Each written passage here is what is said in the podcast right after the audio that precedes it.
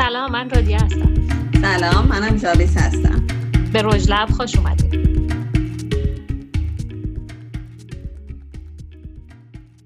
کتاب زبان فضا بخش هفتم قلم رو. پیش اومده که یه گوشه دنجی رو توی دل کوه یا گوشه پارک یا کنار ساحل پیدا کرده باشین و هر روز به عشق کار کردن یا مطالعه کردن یا حالا ریلکس کردن برین اونجا. یه روز اگه برین اونجا و ببینین یه نفر دیگه قبل شما اومده و اونجا رو اشغال کرده چه حالی بهتون دست میده؟ یا اینکه یکی از این روزا یه نفر بیاد و بساتش رو خیلی نزدیک به شما پهن کنه. مطمئنم حرستون در میاد و خیلی جلوی خودتون رو می‌گیرین که به طرف مقابل نگین که اینجا رو من پیدا کردم. چون خودتون می‌دونین که این یه تعلق کاذبه که به این فضا پیدا کردیم و هیچ وقت مال شما نبوده. خب ممکنه طرف مقابلم به شما جواب بده که اینجا رو که نخریدی که برو یه جای دیگه مثلا توی این کتاب لاسن از قلم رو برای ما حرف می‌زنه و این مثالی که زدیم یه جورایی مربوط به قلم رو میشه.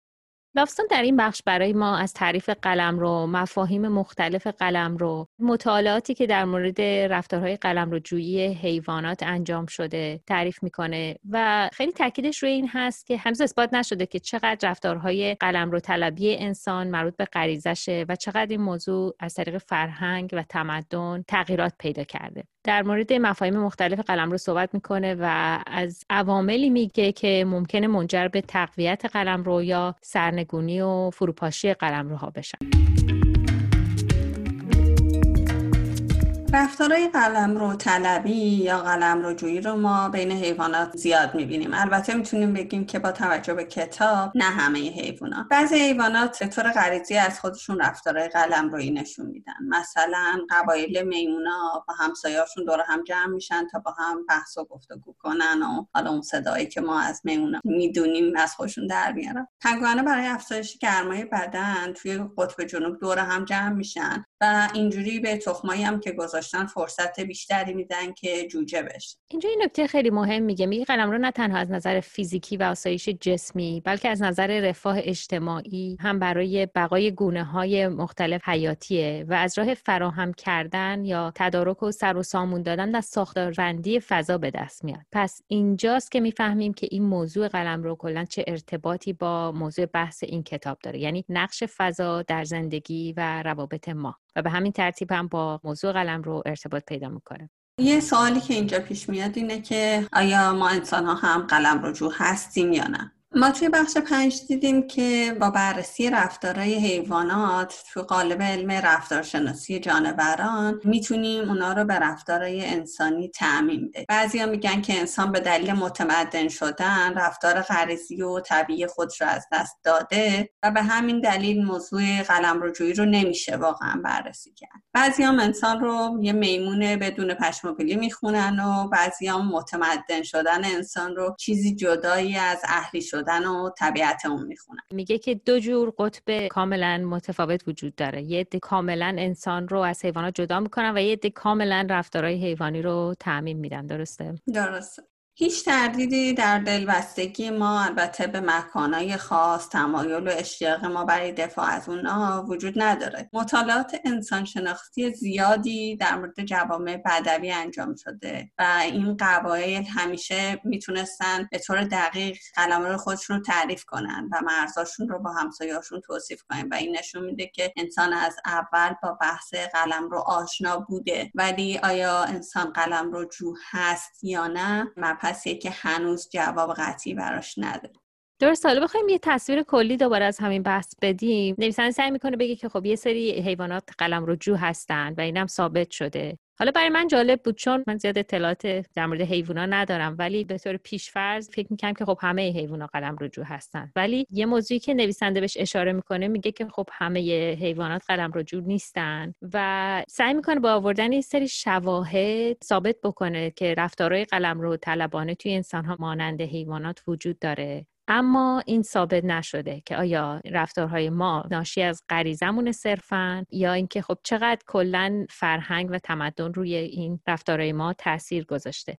حالا این بحثی گفتی که دو تا قطب وجود داره که یه عده کاملا این رو تعمین میدن یه عده کاملا متمایز می‌کنن. یه جمله خیلی جالب داره که میگه که این فرهنگ نیست که طبیعت ما رو مهار کرده بلکه فرهنگ خودش نتیجه اجتناب ناپذیر پیشرفت و تکامل طبیعی ما به یه سری شواهد دیگر رو در مورد رفتارهای قلم رو جویی انسان ها میاره. میگه حتی در جوامعی هم که کاملا خواستن این نیاز انسان رو به داشتن قلم روی شخصی نادیده بگیرن مثل شوروی سابق دیدن که با اینکه کمتر از یک درصد زمین های کشاورزی توی کل کشور خصوصی و شخصی بودن با این حال بیشتر از نصف محصولات زراعی رو همین کمتر از یک درصد زمین ها تولید می‌کردن. و این خودش یکی از برهان که خب نشون میده چقدر سخت کوشی با رفتارهای قلمرو جویی و داشتن قلمرو شخصی در هم تنیده است.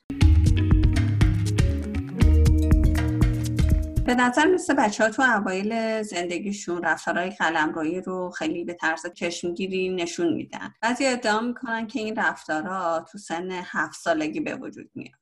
اوایل زندگی بچه ها قادر به درک فضا نیستن البته. ولی این مراحل زمانیه که والدین رو به عنوان قلم رو انتخاب می‌کنن در حقیقت به خاطر اینکه پیش مادرشون احساس آرامش دارن احساس قلم روی نسبت به مادرشون دارن و شاید حالا یه سری واجه هایی مثل سرزمین مادری یا ایده های میهن پرستی دقیقا از همون حس تعلق به مادر احساس قلم روی نسبت به مادر به وجود میاد. توی یکی از گزارشاتی که درباره پناهندگان جنگی صورت گرفته بچه هایی که توی این کمپ های پناهنده ها بودن اغلب مشکلات روانی خاصی رو از خودشون نشون می‌دادن و فضا براشون خاطر که احساس قلم رو بودن نداشتن یه مقداری فضای استرسایی می‌شد.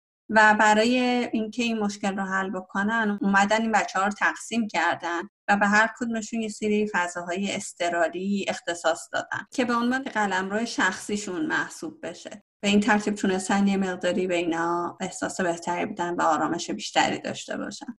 به حال رفتار ما نمونای زیادی داره رفتارهای انسان ها نمونای زیادی داره. همونطور گفتیم انگیزه قلم رجوعی وجود داره در ما. اما نویسنده خیلی محتاط در این زمینه. میگه ما حالا هر که بشه از مطالعاتی که در مورد حیوانات شده کمک می‌گیریم ولی باید بدونیم که رفتارهای قلم رو طلبی توی انسان ها خیلی پیچیده تر از حیواناته. یکی به این دلیل که خیلی تنوع وجود داره در رفتارهایی که انسان از خودش نشون میده در این زمینه. و یکی هم که خب از نظر فرهنگی رفتارهای اولیه‌مون تغییر کرده و نمیشه مرزی کشید بین این دو مبحث. قبل از اینکه موضوع قلمرو رو در مورد انسان ها پی بگیریم باید ببینیم ببینیم اصلا مشخصه های اصلی قلمرو توی دنیای حیوانات چی هستن. میگه این امری نیست که فقط مربوط به فضا باشه بلکه این پدیده خیلی اجتماعیه. این یعنی چی؟ خب یعنی در واقع قلمرو تعریف قلمرو محل قرارگیری یا مکان اجتماع در فضاه قلمرو به ساختاربندی و سازماندهی جوامع کمک می‌کنه و به یک ناحیه مشخص از زمین، هوا یا آب اطلاع میشه که توسط یک جانور یا گروهی از جانورها اشغال شده باشه.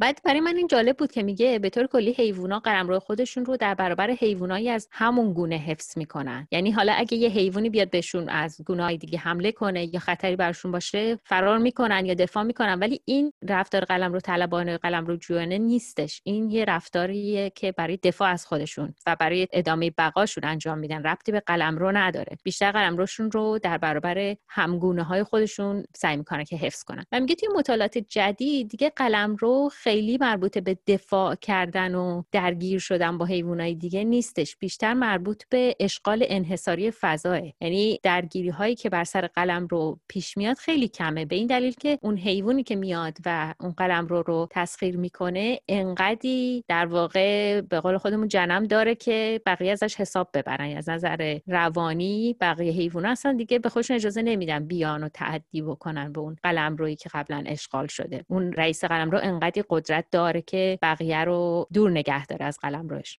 یه نکته دیگه که میگه خیلی جالبه میگه این رفتارهای قلم رجویانه به نفع کل اعضای گونه است و خیلی نفع شخصی و نفع فردی اعضای گونه رو دنبال نمی‌کنه. به این دلیل که هر چقدر که حیوانات توی فضای گسترده تری پخش شده باشن پراکنده شده باشن دسترسیشون به منابع غذایی بیشتری خواهد بود و اینطوری بقای گونه تضمین میشه. یه درس مهم دیگه ای که میگه ما می‌تونیم از رفتاره قلمروجویانه حیوونا بگیریم مربوط به فرآیند بقای اسلح یا survival of the fittest میشه. به این معنی که تمام قلمروها به یه اندازه ارزش ندارن. حالا بعدترم می‌بینیم. جابیس توی قضیه ارنا بحث ارنا رو که صحبت می‌کنیم در موردشون بیشتر باز میشه این موضوع که رقابت بر سر گرفتن بهترین قلمروه و قوی ترین معمولا قوی ترین نر گروه میاد و بهترین جای قلمرو رو اشغال می‌کنه و دیگه میگه کمی موضوع سکسیستی میشه و بعد ماده ها میان و سر بهترین نر رقابت می‌کنن و اینجوریه که بهترین گونه و بهترین اعضا می‌تونن شانس بیشتری برای بقا و تولید مثل داشته باشن. به حال میگه اینا مفاهیم خیلی بی اهمیت و لوکس نیستن. قلم رو و تمام مسائل اینا خیلی توی بقا و زندگی انسان ها و حیوانات نقش اساسی ایفا می‌کنن. اگه بخش دوم این کتاب رو توی اپیزود دهم پادکست ما گوش داده باشید ما از سه تا نیاز اساسی فضا صحبت کردیم. نیاز به انگیختگی هویت و امنیت. توی اون بخش از محققی به نام رابرت آردری صحبت کردیم و اسم بردیم که اعتقادش بر اینه که مفهوم قلمرو به این سه نیاز پاسخ میده. جالبه بدونیم که رابرت آردری یه فیلم‌نامه نویس و نمایش نویس آمریکایی بوده که در مورد موضوعات علمی هم گزارش می نوشته و بیشترین شهرت کتابش The Territorial Imperative هست که توی فارسی فکر می‌کنم ضرورت قلمرو به شکل سال 1966 منتشر شده. مثال مختلفی رو می‌زنه برای اینکه ثابت کنه که این مفاهیم با قلم رو ارتباط دارن. یکی از مثالش در مورد همسایه هاست و اینکه خب همسایه ها سعی می‌کنن با یه سری تغییرات کوچیک توی باغچه یا ظاهر خونهشون یه هویت مشخصی رو کسب کنن. همینطور از نظر حس نظم و امنیت میگه خب قلم روی خانواده قبیله کشور همه اینا به ما یه حس نظم و امنیتی میدن هم از نظر فیزیکی و هم از نظر روانی. فکر کنین اگر همچین قلم روهایی وجود نداشتن زندگی ما می‌تونست خیلی گیج کننده و به تب پر استرس باشه. خب اینجا در مورد قلمرو ملی صحبت می‌کنه. میگه ملیت ما یا اون چیزی که به عنوان کشورمون می‌شناسیم وابسته به یه نقطه جغرافیایی. همینطور یه سمبل هویت هم برای ما هستش. میگه هر دنیا برین ازتون می‌پرسن که کجایی هستی؟ Where you from? یا حتی ما تو فارسی هم همین اصطلاح استفاده می‌کنیم. یعنی کاملا به مفهوم مکان ملیت و کشور گره خورده و یه مکان جغرافیایی انحصاریه. میگه خب به هر حال این ملیت هم یک امتدادی از همین نیاز ما به بیان هویت مثل ابزارهای دیگه ای که همیشه توی این کتاب ازشون صحبت کردیم خونه ماشین نحوه لباس پوشیدن و خب این ملیت هم در مورد ما ممکنه خیلی اطلاعات مختلفی رو به افرادی از کشورهای دیگه بده. توی گناه جانوری خیلی مثال هایی رو میشه دید که شباهت هایی دارن با رفتارهای ما که رفتارهای کشوری ما یا رفتارهای ملی ما. حالا ما اینو نمی‌دونستیم چطوری ترجمه کنیم. مثلا نیشن لایک میگه. رفتارهایی که خب شباهت داره با رفتارهای مربوط به کشور که در ما انسان ها وجود داره. یکیش مثلا در مورد مورچه ها میگه که برای دفاع از یه مکان خاص و برای هدف مشترک با هم همکاری می‌کنن. خب این خیلی شبیه رفتارای انسان ها در قالب یک کشور و یه ملته. اما به هر حال مفهوم ملت یا نیشن به اون گونه ای که ما میشناسیمش خب خاص انسان هاست. بعد در مورد پرایمیت ها یا گونه های نخستین یا راسته نخستیان صحبت می‌کنه که شامل گوریل و میمون و انواع این گونه میشه که رفتاراشون باز خیلی شباهت زیادی داره با رفتارهایی که ما در قالب کشور ممکن از خودمون نشون بدیم. میگه مثلا با افراد درون گروهشون خوب و مهربونن ولی خب با افرادی که خارجی محسوب میشن یا از گروه های دیگه هستن به اون مهربونی نیستن. ولی میگه یه فرق شرماورم دارن و اون اینه که اونا دشمنای خارجی خودشون رو نمی‌کشن و فقط در حد یه زهر چشم گرفتن و دعوا کردن و ایناست. مطمئنا مطامع امپریالیستی هم تو کارشون نیست. حس سلطه طلبی توشون کمتره و دوستی به واسطه زورگویی اعضای قالب در حقیقت به وجود نیامده.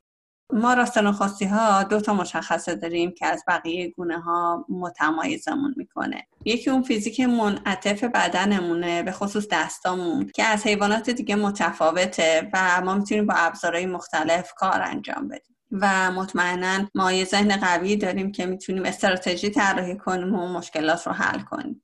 به جز اینا نه ابزارهای حمله مثل کروکودیل داریم با اون حالا دندونای گنده نه ابزارهای دفاعی مثل مثلا اون تیغای خارپشت داریم. نه مثل آفتاب پرست می‌تونیم تغییر رنگ بدیم. ولی خب رودیا این بحثو که میخوندم به این فکر کردم که خب ما همه اینا رو به یه شکلی اون ذهن قویمون داریم تو ابزارهای جنگیمون تولید می‌کنیم داریم میسازیمشون و خلق می‌کنیم. دقیقا به صورت مصنوعی همه اینا رو برای خودمون درست کردیم.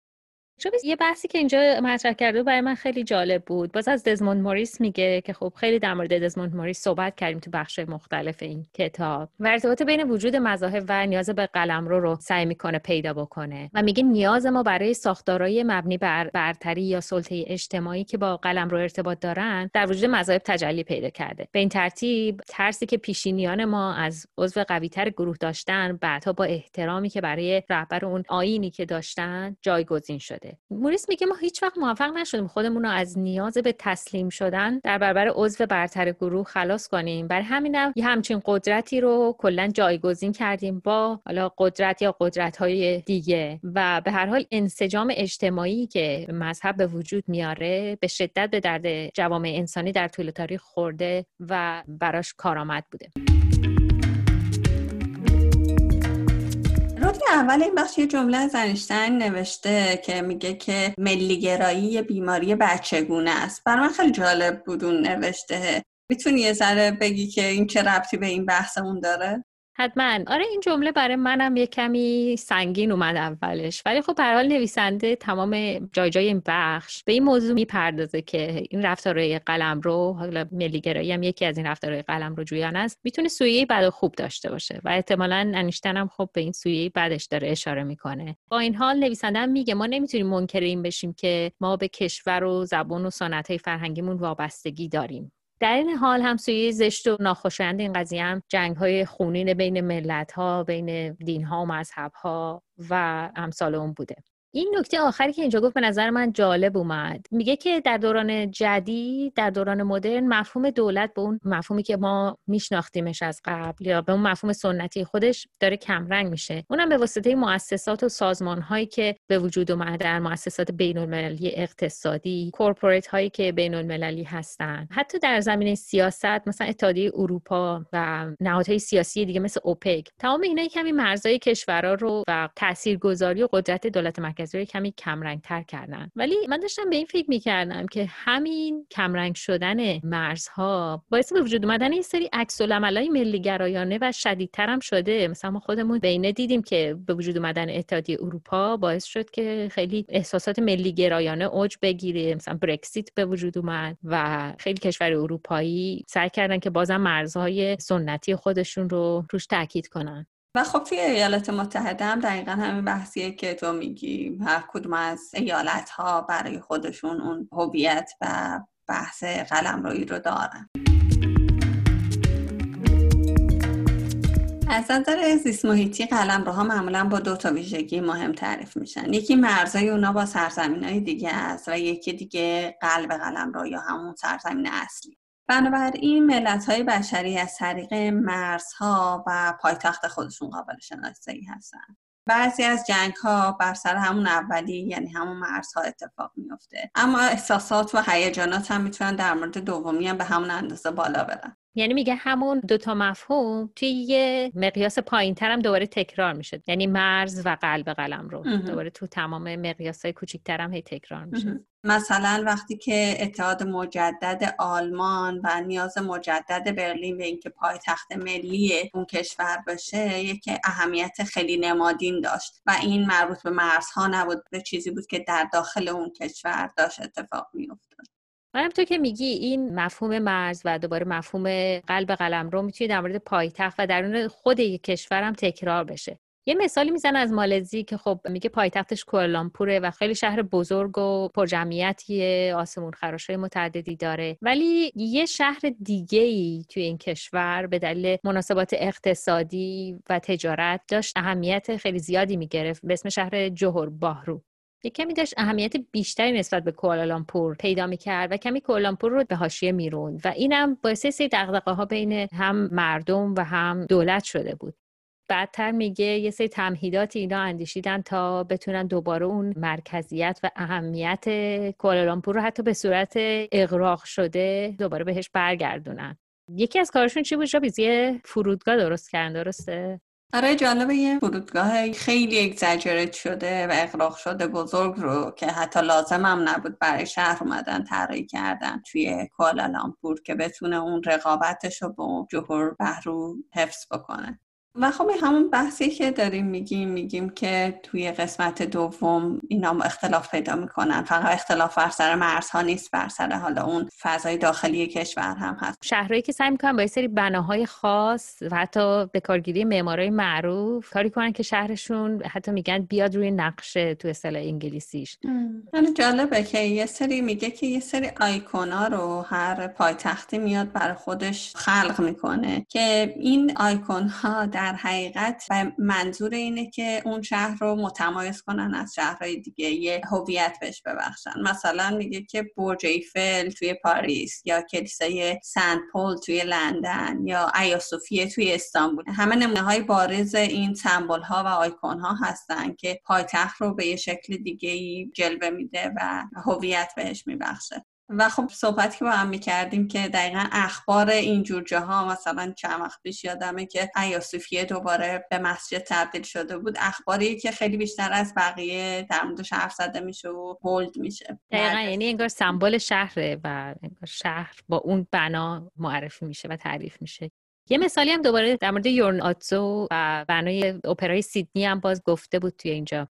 آره این مثال طراحی اپرای سیدنیش خیلی جالبه. در حقیقت اون آتسو هم طرحش رو دیر داده بوده هم طرحش قابل اجرا نبوده. یعنی واقعا انقدر این منحنی پیچیده بوده توی طرحش که خیلی قابلیت اجرایی اون زمان به نظر نمیمده که داشته باشه. ولی جالبه که با همه این سختی ها این طرح نسبت به طرحهای دیگه برتری پیدا کرد و قبولش کردن چون این طرح سمبل سیدنی رو ارائه داده بود. میگه در واقع اینا یه بنای اپرا خواسته بودن ولی یورناتسو بهشون یه سمبل شهر داده بود و به تمام این بدبختیاش میارزید که بیان و بالاخره اینو بسازن. اینجا این بحثی که در مورد شهر رو گفته بود که خب شهر رو می‌خوان داخل یک کشور مهمترین شهر باشن و یه رقابتی بر سر مهمترین شهر بودن هست. بیاد اینجا مفهوم مهمی رو میگه تو قلم رو حیوانات به نام آرنا و بعدا هم اینو ربطش میده به این نیاز انسان ها برای اینکه خب توی مهمترین منطقه زندگی کنن و بهتر اینجا رو داشته باشن.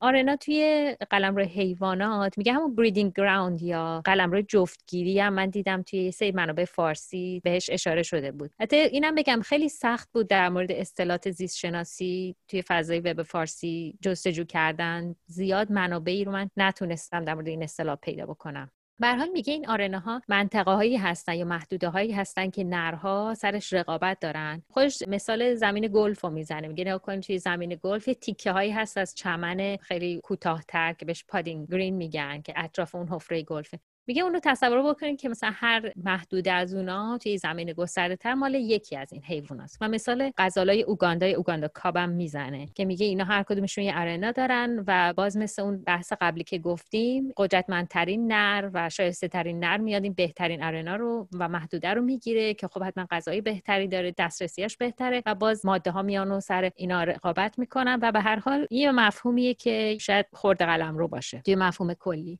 بعد میگه رفتاری که ما انسان ها داریم هم توی شهرمون تقریبا همین جوریه. مثلا در مورد مرکز شهر میگه. آره دقیقا هر شرکتی که نگاه کنی دلش می‌خواد یه دفتری توی مرکز شهر داشته باشه و یه آدرسی اونجا داشته باشه.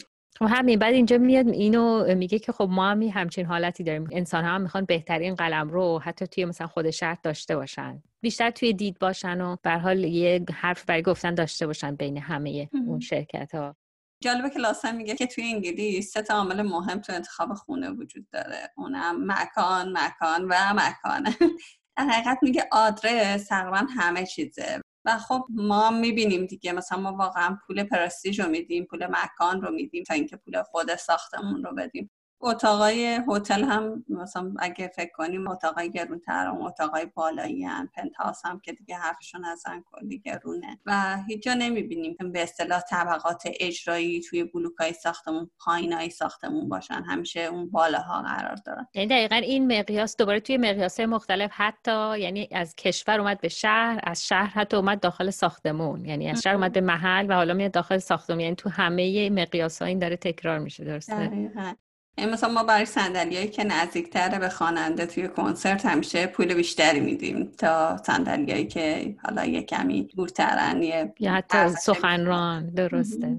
بعد میاد در مورد قلمرو خانواده صحبت می‌کنه. میگه درسته که مفهوم خانواده به اون استحکام و مرکزیت سابقش دیگه نیست مخصوصا توی جوامع غربی. اما هنوز یکی از مهمترین پدیده های قلمرو جوییه هنوزم آدما دوست دارن که خونه ای متعلق به خودشون داشته باشن. خانواده نشون دهنده امنیت و ثباته به حال یه سری پیوندهای انسانی مثل پیوند زناشویی خب باعث میشه که این قلم رو تثبیت بشه. بعد میگه تو همه فرهنگ ها نگاه به خانواده و خود ساختار خانواده می‌بینیم که روی ساختار و لیات یا نقشه خونه هم تاثیر می‌ذاره. اینکه مثلا فامیلی روم وجود داره تو خیلی از خونه ها جایی که خانواده جمع میشه و یه اتاق رسمی تر سالن رسمی تری هست که برای مهمونی ها استفاده بشه. توی خونه های ایرانی هم خب مثال بارزشون خونه های قدیمی هستن که بیرونی اندرونی داشتن که خیلی هم به ساختار اجتماعی رب پیدا می‌کنن هم به ساختار خود خانواده که چطوری تنظیم شده بوده. جایی که شومینه بوده و همه دور هم جمع می شدن و هم گرم می شدن و هم طرف می زدن اونجا مثلا یه وقتایی مرکز خونه بوده. داشتم فکر می‌کردم مثلا یه جاهایی مثل کرسی تو خانواده های ایرانی اون می‌شد مرکز دقیقا شومینه پورتبل بوده آره.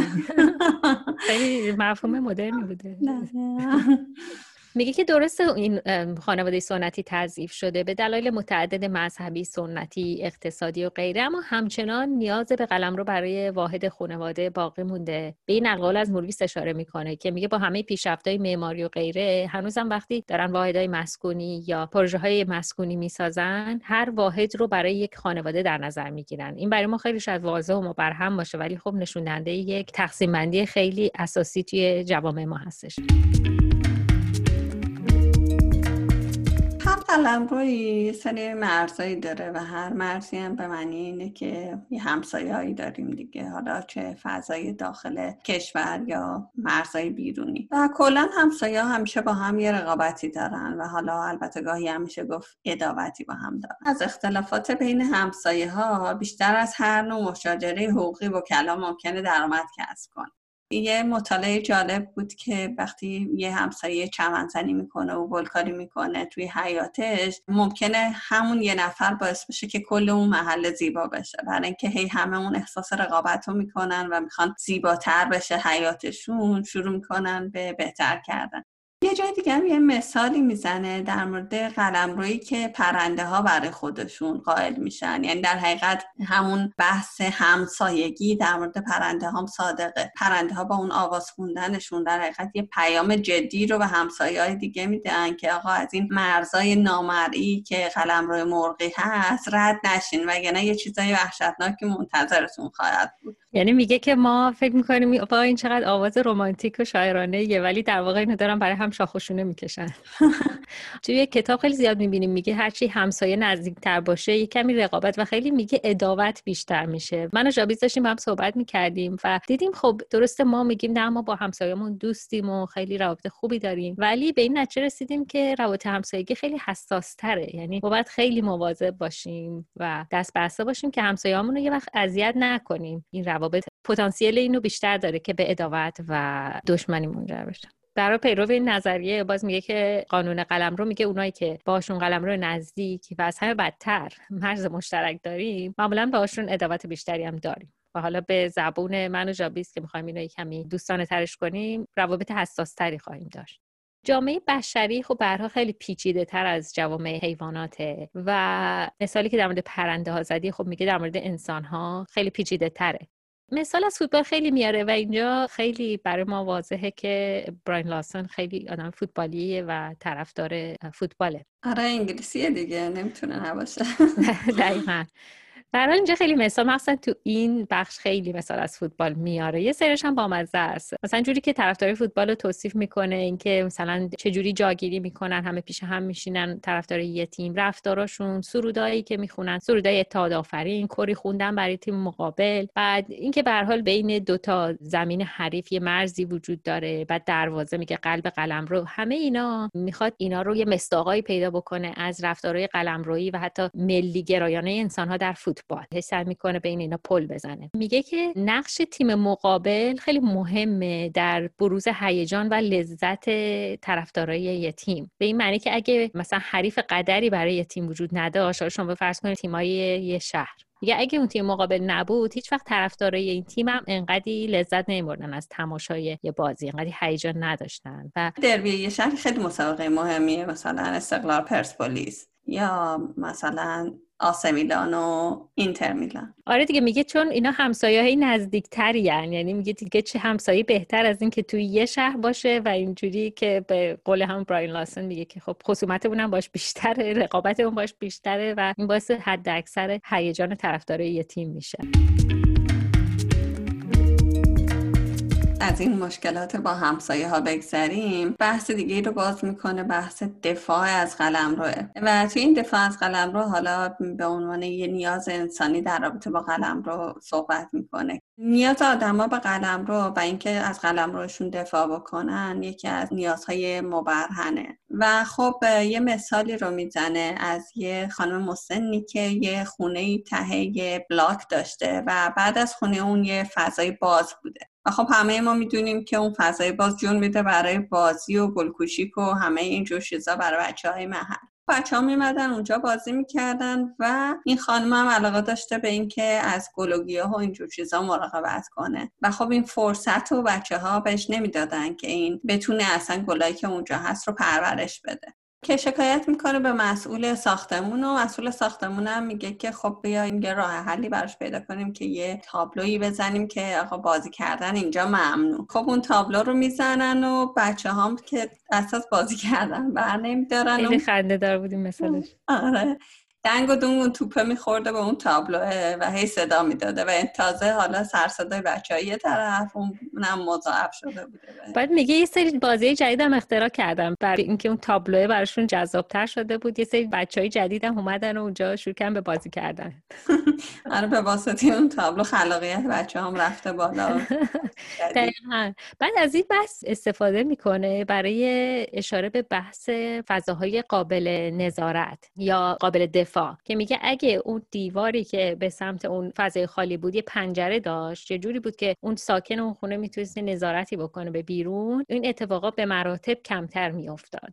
آره در حقیقت اون پنجره می‌تونه نشون بده که آقا این قسمت که قلم رویه که یه صاحبی داره یه جاییه که یه نفری توش هست. بچه ها با دیدن دیوار همچین حسی رو نداشتن که یه نفر پشت اون دیوار داره زندگی می‌کنه. دقیقا انگاه فضای بی صاحبه دیگه. حالا توی شهر ما هم این مسئله خیلی برای بی ها مستاق داره که خب هر جا اگه جلوی خونه دری پنجره چیزی باشه کمتر می‌بینیم کسی بیاد چادر بزنه جلوش. ولی وقتی یه دیوار یک کاملا هیچ دری یا پنجره نداره می‌بینیم که مثلا اونجا تراکم بی ها خب بیشتر. خب از مفهوم قلمروهای قابل دفاع و نظارت به قلمرو می‌رسیم به هجوم به قلمرو. سه جور تعدی به قلمرو می‌تونه وجود داشته باشه. یه سه تا سطح که میگه contamination، violation و invasion حالا ما contamination رو گفتیم یه جور تعرضه ولی بیشتر تعرض روانیه. وایلیشن یا تعدی و حالا هجوم هم که دیگه invasion هم می‌تونیم بگیم هجوم یا همون تعرض فیزیکی.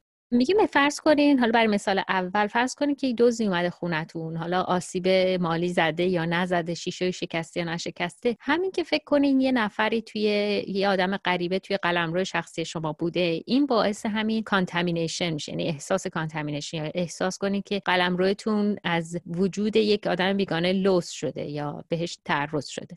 در مورد وایلیشن میگه خب حالا فکر کنین که همسایتون نصف شب داره موزیک خیلی بلند پخش می‌کنه یا مثلا پارتی دارن و داره اذیتتون می‌کنه. این مثلا یه مثال violation ه و invasion هم که همون مصداق فیزیکیشه که خب یکی میاد به خونتون مثلا شیشه رو میشکنه میاد خونه وسایلتون رو می‌بره. خب این اومده invade کرده قلمرو یا اومده اصلا قلم رو تسخیر کرده. یه مثال بامزه می‌زنه میگه که وقتی که از خونه پدر مادرش اومده بوده بیرون بعد که برمیگرده می‌بینه مامانش اون اتاق خودش رو ریدکوریت کرده و جای وسایلش عوض کرده و اینا. برای منم خیلی بامزه بود چون وقتی که برمیگردم خونه می‌بینم که مامان من اتاقم کرده انباری. یعنی هر کی نمی‌دونست کجا بذاره گذاشته اتاق من. ساستینبل تر دیگه تو نیستی دیگه. آره ولی همچنان حس قلم رو رو دارم نسبت به اون اتاق. از این مورد سوم هم استفاده می‌کنه. در مورد فضای قابل دفاع و غیر قابل دفاع میگه. Defensible spaces. و با استفاده از یه سری مثالا حالا اینجا شروع می‌کنه در مورد پروژه مسکن خیلی صحبت می‌کنه و میگه که اون پروژه مسکنی که حالا مسکن عمومی که بلند مرتبه‌ترن آمار جرم دیدن توش بیشتره نسبت به پروژه های مسکنی که خب کوتاهتر ساختموناشون و میگه اینم به خاطر اون circulation space ها هستش یا فضای رفت آمد عمومی. هرچی که کمتر باشه یعنی فضاهای غیر قابل نظارتشون کمتره. یعنی خب این نظارت و دفاع اینجا خیلی به جای هم اصلا استفاده میشن. چون هرچی نظارت بیشتر باشه فضا قابل دفاع تر میشه. و به حال اینم با آمار جرم نسبت مستقیم داره. پروژه بود رادیو تعریف می‌کنه. یه دونش یه پروژه که مربوط میشه به همین بحثمون. یکی پروژه خیابان در آسمان بود. درسته؟ آره یه پروژه مسکن توی همین شفیل که معماران خیلی از طراحیشون راضی بودن و یه سری تراس هایی داشت این پروژه. در واقع اون راهروهایی که برای رفت آمد عمومی بود معماران اسم خیابان در آسمان رو بهش داده بودن. در واقع سعی کرده بودن یکم این ساختمون شبیه یه شهر کوچیک باشه که گفتن این راهروهاش هم مثل خیابونای شهره. اما این خیلی به نظر این نویسنده موفق نبود این قضیه به خاطر اینکه این راهروهایی که درست کرده بودن خیلی غیر قابل دفاع بود. یعنی هیچ پنجره ای از هیچ خونه ای به این راهرو باز نمی‌شد. بعد خیلی طولانی بودن و هیچ جا نمی‌رفتن. یعنی یک هدف یا یه مقصد خاصی هم اینا به فضای خاصی منتهی نمی‌شدن. و مردم بیشتر ترجیح میدن که از آسانسور استفاده کنن برای رفت آمدشون. مثلا اینا یه فضای پرتی شده بود توی طراحی. و میگه خیلی هم به اون حس اجتماعی آدما کمک نمی‌کنه. اولا که اصلا فضای جلوی خونه رو آدما مال خودشون نمی‌دونستن چون هیچ فعالیتی نبود که بتونن در اون فضا انجام بدن. و اینم که هیچ فضای اشتراکی نداشت که میگه برای خانواده ها یه فضایی که مناسب خانواده است همونیه که بتونن هم قلمرو خودشون رو تثبیت بکنن و همین که بتونن یه قلمرو اشتراکی هم داشته باشن یه فضای مشا هم داشته باشن که اونجا بتونن با هم تعامل بکنن.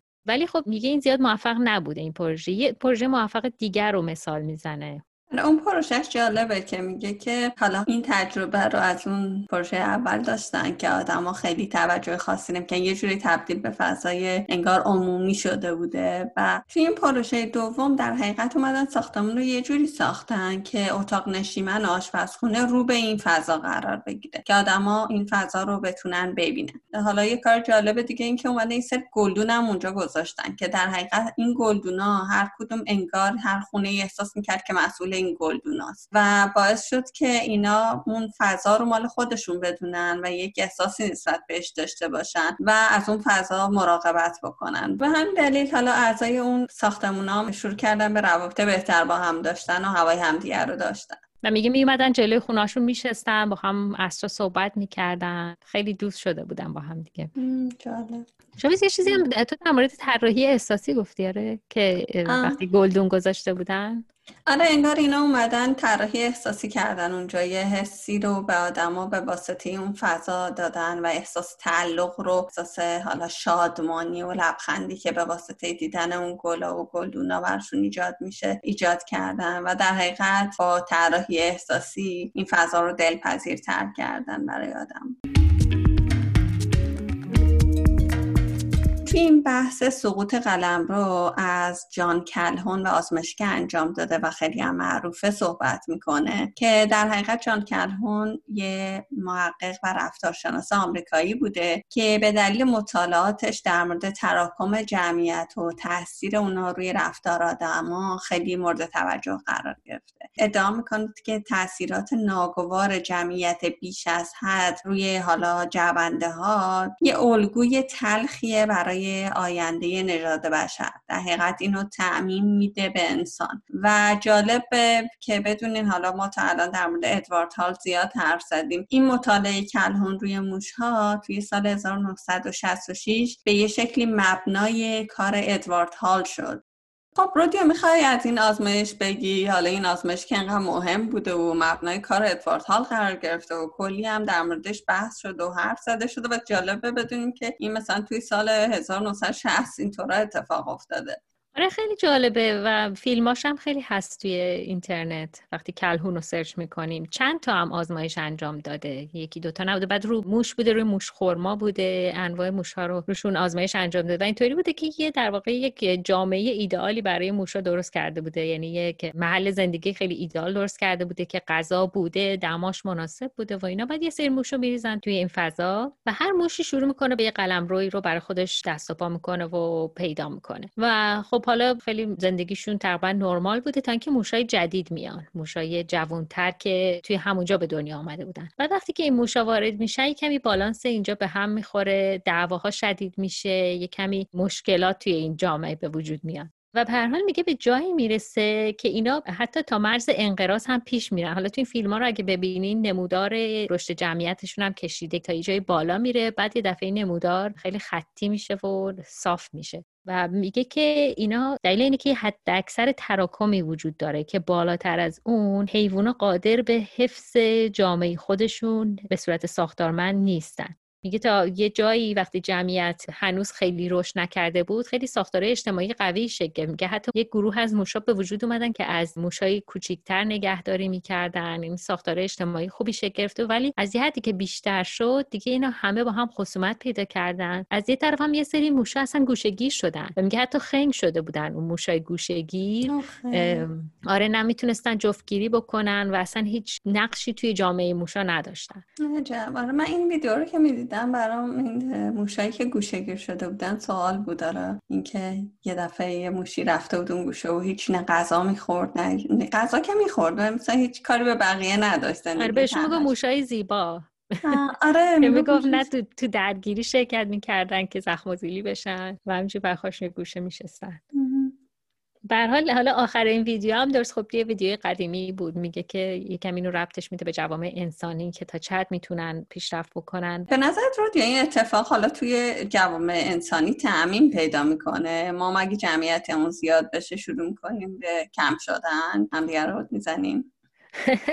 والا این چیزی که تو کتاب میگه میگه که مستاقش توی جوامع انسانی انقدر قابل مشاهده نیستش. به دلیل ساختارهایی که ما داریم مثلا واحدهای زندگیمون میگه این دیوارهای عمودی و در واقع جداسازی های افقی توی ساختمونای ما باعث میشه که ما اون تراکم رو به معنی واقعیش احساس نکنیم. به حال فضای خصوصی خودمون رو داشته باشیم سلامت روانیمون حفظ میشه. ولی خب کاملا قابل مقایسه نمی‌تونه باشه. به حال این نویسنده خیلی جواب نمیده به سوالا خیلی بیشتر سوال مطرح می‌کنه و پیچیدگی ها بیشتر در مورد انسان ها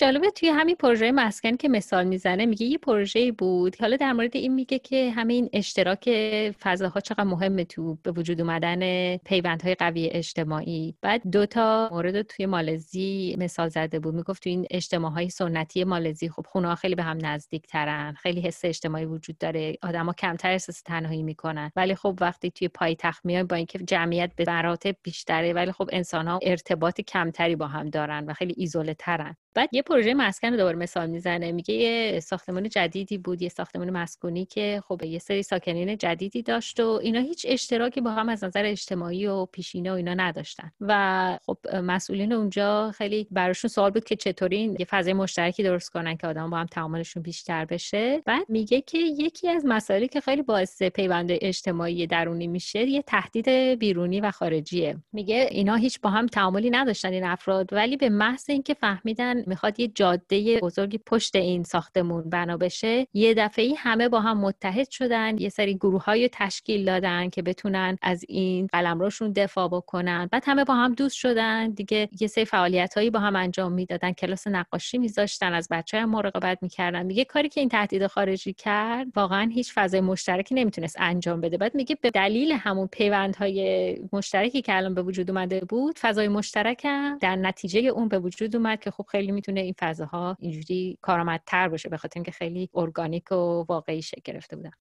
آره دقیقا میگه که دوران سخت و هدف مشترک آدم رو به هم نزدیک می‌کنه و توی جنگ ایران و عراق هم حالا خیلی شاید یادشون نباشه ولی آدما موقع مهربون تر بودن بیشتر کنار هم بودن. یادم هر کی در خونش رو و در زیر زمینش رو که مثلا اگه کسی زیر زمین همچین محکمی داشت در باز میذاشت و محض که وضعیت قرمز می‌شد که بقیه همسایا بتونن بیان داخل اون زیر زمین بتونن مثلا تو اون لحظه یه جای پناه بگیرن. و دقیقا همین چیزیه که تو میگی احساس تقویت پیوندهای اجتماعی توی شرایط سخت اتفاق میفته این بحث قلم رو هم خصوصیات مشخصه متناقضی داره و سویه های منفی داره سویه های مثبت داره. بعد میگه قلم رو هم مثل تمام مسائلی که مربوط به ما انسان هاست و مربوط به روان ما انسان هاست یه پکیجه که همه چی با هم و در همه. به حال ما هستیم که باید تعادل رو برقرار بکنیم در همه این امور. از یه طرف باعث عشق به خانواده و هم نوع میشه و از طرف دیگه هم ممکن باعث جنگ های خانمان سوز بشه.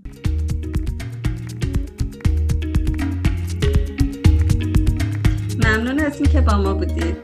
با تشکر از جان بارتمن سازنده موزیک پادکست. و درکسن برای پشتیبانی فنی